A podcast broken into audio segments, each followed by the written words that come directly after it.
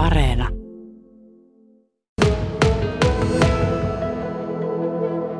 Leena Haata ja tota, se on se tosiasia, että maailma, maailma on mullistanut tämä koronavirus melkoisesti ja myös asunto- ja mökkikauppaa se on, se on mullistanut varmaan osalta ainakin mökkikauppaa. Tiedot kertovat, ainakin tai ne tiedot, mitä minulla on, kertovat, että, että mökkikauppa on ollut vilkasta ja on sitä edelleen vai miten se on? No kyllä, Eli valtakunnallisestihan uutisoidaan, että kasvu on ollut 40 prosenttia vuodesta 2019-2020 ja Kainuussa se on ollut 20 prosentin luokkaa, eli välittäjien tekemät mökkikaupat. Mutta nyt sitten tämä kevät nyt vielä vielä sitten ollaan ihan lähtökuopissa, kun ollaan täällä lumenvaltakunnassa niin, ja tiet on rospuutossa, niin ihan, ihan ei näille mökeille vielä pääse. Että kyllä se sitten alkaa tuossa vapun jälkeen, kun kevät aurinko lähtee paistaan, niin sitten lähdetään, lähdetään kattelemaan sitten mökkejä myyntiin. Eli se on tämmöinen niin pääsemiskysymys sinne, että, että taataan, että mökille pääsee. Eli tarvitaan kevät ja tarvitaan lumeton kausi, niin sitten Kainussa käy se mökkikauppa vilkkaammin. Onko se aina ollut näin? No Kyllä sillä tavalla, että täytyyhän sinne mökille päästä, että kyllä sinne, jos hiihtäen tai kahlaten kumppareilla olet menossa, niin, niin onhan se vähän haasteellista. Niin. Millainen mökki, millainen se on se mökki, joka, joka ihmisiä kiehtoo? Onko olemassa jotakin tämmöistä perusjuttua, että voi sanoa, että, että sen vaatimustaso pitää olla jotakin X määrää tai sillä pitää löytyä jotakin asioita?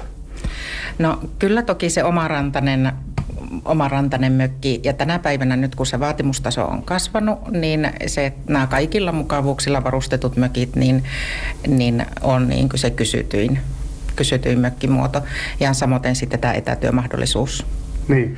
Eilen tuossa katselin sata vuotta, tasan sata vuotta vanhaa Kainuun Sanomat-lehteä ja siellä haettiin miesopettajaa Puolangalle – ja yksi sellainen asia, joka oli, jota hänelle tarjottiin sen palkan lisäksi ja kaiken muun lisäksi, oli, niin oli se sähkövalo. Millainen merkitys tämmöisellä sähkövalolla? Ja siitä, että, että mekin, mekin, mekin tulee sähköt, niin onko sillä isoja vaikutuksia? Kyllä, se sähköistetty mökki on arvossaan, että tieperille, sähköt ja sitten vesi, oliko se sitten kaivosta tai juokseva vesi, niin ne on ne perusvaatimukset onko ne muuttuneet tässä, sanotaanko, jos ajatellaan nyt ihan lähiaikaa, korona-aikaa, niin onko korona-aikana nämä asiat muuttuneet?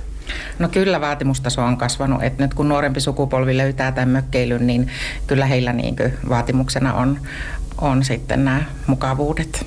Nuorempi sukupolvi, tämä on aika jännä juttu. Minulla on semmoinen mielikuva, että jossakin vaiheessa tässä se, se nuorempi sukupolvi, niin sille se mö, mökkiasiat oli vähän silleen, että yäk, en halua. Nyt siitä on tullut tämmöinen suosittu kohde, kun nämä etelän kohteet on kiinni tai sinne ei pääse, pääse niin sitten sitten tämä nuorempi sukupolvikin halajaa mökille. Onko tämä asia ollut sinun yllätys? No kyllä se sinällään on ollut yllätys, että, että tosiaan nuoret perheet, niin, niin sitten tällaiset ihan, ihan lapsettomat pariskunnat, nuoret kolmekymppiset tai sitten sit nelikymppiset, joilla on sitten pienet lapset, niin, niin et laidasta laitaan niin nuorempi sukupolvi, niin kyllä on kiinnostunut nyt sitten vapaa-ajan-asunnoista. Hmm. Miten semmoinen asia, että aavisitko itse sitä, että kun huomasit, että okei, nyt on tämmöinen aika, korona-aika, tota, pistetään lappua luukulle sen takia, että ei, ei voida tulla. Aavisitko sen, että tässä saattaa jopa käydä näin, että tämmöinen mökkikauppa herää henkiin, kun tiedettiin, että nyt aika pitkälle matkalle eteenpäin esimerkiksi etelän matkailu on kiinni? No ei sitä heti alkuun aavistanut, mutta että, että mehän, me, me osataan kuitenkin elää sitten heti markkinoiden mukaan, että kyllähän me haistetaan heti se tilanne ja, ja toki sitten ihan muutamassa kuukaudessa nähtiinkin se, se että, että mökit tekee kauppansa.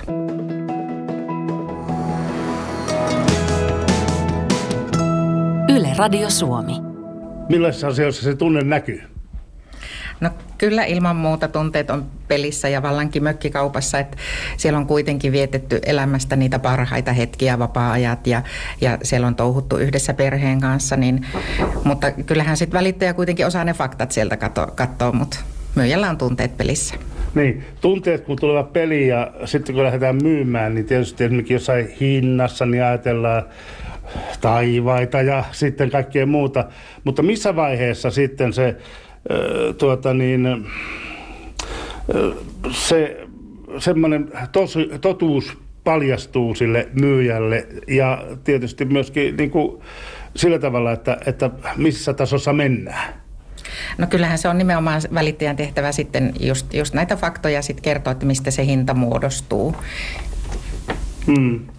Onko tunteella vaikutuksia muihin asioihin kuin pelkästään se hinta? No kyllä varmaan hieman se, että kenelle se mökki sitten halutaan myydä. Että et tulee niin se jatkumo siihen mökin historiaan, että et hyvin mielellään niin opitaan sitten tuntemaan se tuleva ostaja. Hmm. Kun ajatellaan omakotitaloa ja mökkikauppaa ja ajatellaan tunteita siellä, niin vilautit tuossa jo vähän sitä, että, että toisaalta niin mök, mök, mökillä vietetty aika on ollut varmaan semmoista positiivista ja, ja, ja sellaista ja se varmasti nostaa sitä tunnetasoa, kun verrataan omakotitaloa, jossa on voitu, sanotaanko, että jos varsinkin se omakotitalo myydään sen takia, että on tullut avioero. Mitä mieltä olet siitä? Niin, eli edelleenkin, että, että tuota, niin, niin että kyllä ne enämpi on siellä mökissä kuitenkin ne tunnearvot, just että kun oli näitä positiivisia asioita, niin kuin kerroitkin. Mm. Mutta sitten kun se päätös siitä myynnistä on tehty, niin kyllä ne tunteet on sillä tavalla jo jäädytetty siinä vaiheessa, että harvemmin sitä sitten kaupan tekopöydässä enää niitä eronkyyneleitä itketään, että, että kyllä se päätös, päätös on sitten vahva, kun mm. se, joillakinhan se voi kestää vuosia. Jotkut sinnittelevät vaan, että kyllä me halutaan, ja halutaan olla täällä mökillä, vaikka ei välttämättä voimavarat riittäisi. Mutta kuitenkin se sinnittely ja sitten se päätös voi kestää tosiaan vuosia ennen kuin se päätös siitä myynnistä tulee. Joo. Tota, onko sinulle sattunut koskaan sellaista tilannetta, että tavallaan myyjällä on ottanut nämä tunteet sen vallan ja sitten on sanottu, että en minä raaskin myyä tätä.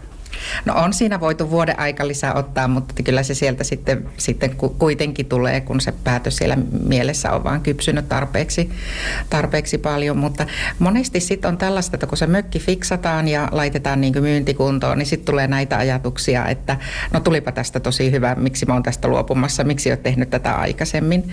Mutta ehkä ne tunteet on kuitenkin käsitelty jo sitten siinä myyntivaiheessa. Niin, to, sitä ajattelin tosiaan seuraavaksi silloin kyselläkin, että miten ihmiset yleensä osataan, kuinka paljon ne fiksaavat, kuinka paljon sitä remonttia tehdään sitä myyntiä varten ja, ja onko näkynyt esimerkiksi nyt niin korona-aikana, kun siellä mökillä ehkä on ryhdytty viettämään enemmän aikaa ennen sitä myyntitilannetta tai sitten no muutenkin, niin onko, näkyykö se semmoisessa, että mökkejä fiksataan myyntikuntoon? No kyllä, samalla tavalla kuin ihan muitakin asuntoja, niin ihan samalla tavalla tehdään sitten sitä tavaroiden karsimista ja puuttuvia listoja, jotka on jääneet, jääneet laittamatta ja tällaista pientä fiksausta ja maalausta, niin se aina sitten kuitenkin tekee vähän faceliftiä sinne mökille.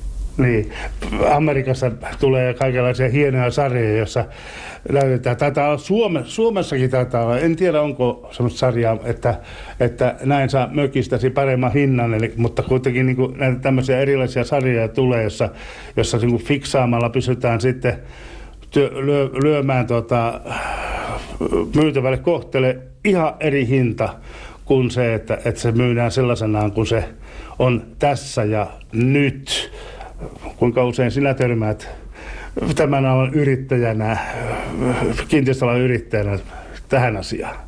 No ei Suomessa sillä, sillä tavalla niin radikaalia remontteja olla tekemässä, että kyllä ne on tällaista pientä, pientä fiksausta, mikä on aina siihen myyntiin, myyntiin vaan hyvä, hyvä ja positiivinen asia. Mm.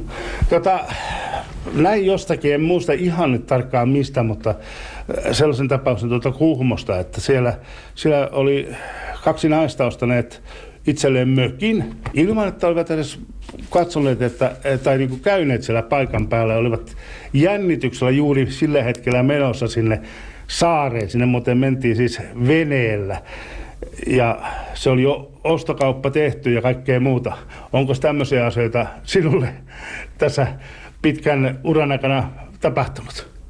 No ei ole kyllä, sellaista kauppaa ei ole tehty. On toki tarjouksia tullut sillä tavalla, että haluan tarjota, tarjota näkemättä, mutta toki sitten laki jo säätelee se ennakkotarkastukset. Kohde pitää olla katsottuna ennen kauppaa. Joo, no tässä tilanteessa, mikä siellä oli tämä kuhmotilanne, niin se varmaan on sitten kaupat tehty yksityisen kanssa ja siellähän sitten ne, se laki on varmasti vähän toisenlainen. Miten se Leena Haataja on? Miten uskot, miten mökkikauppa käyttäytyy jatkossa?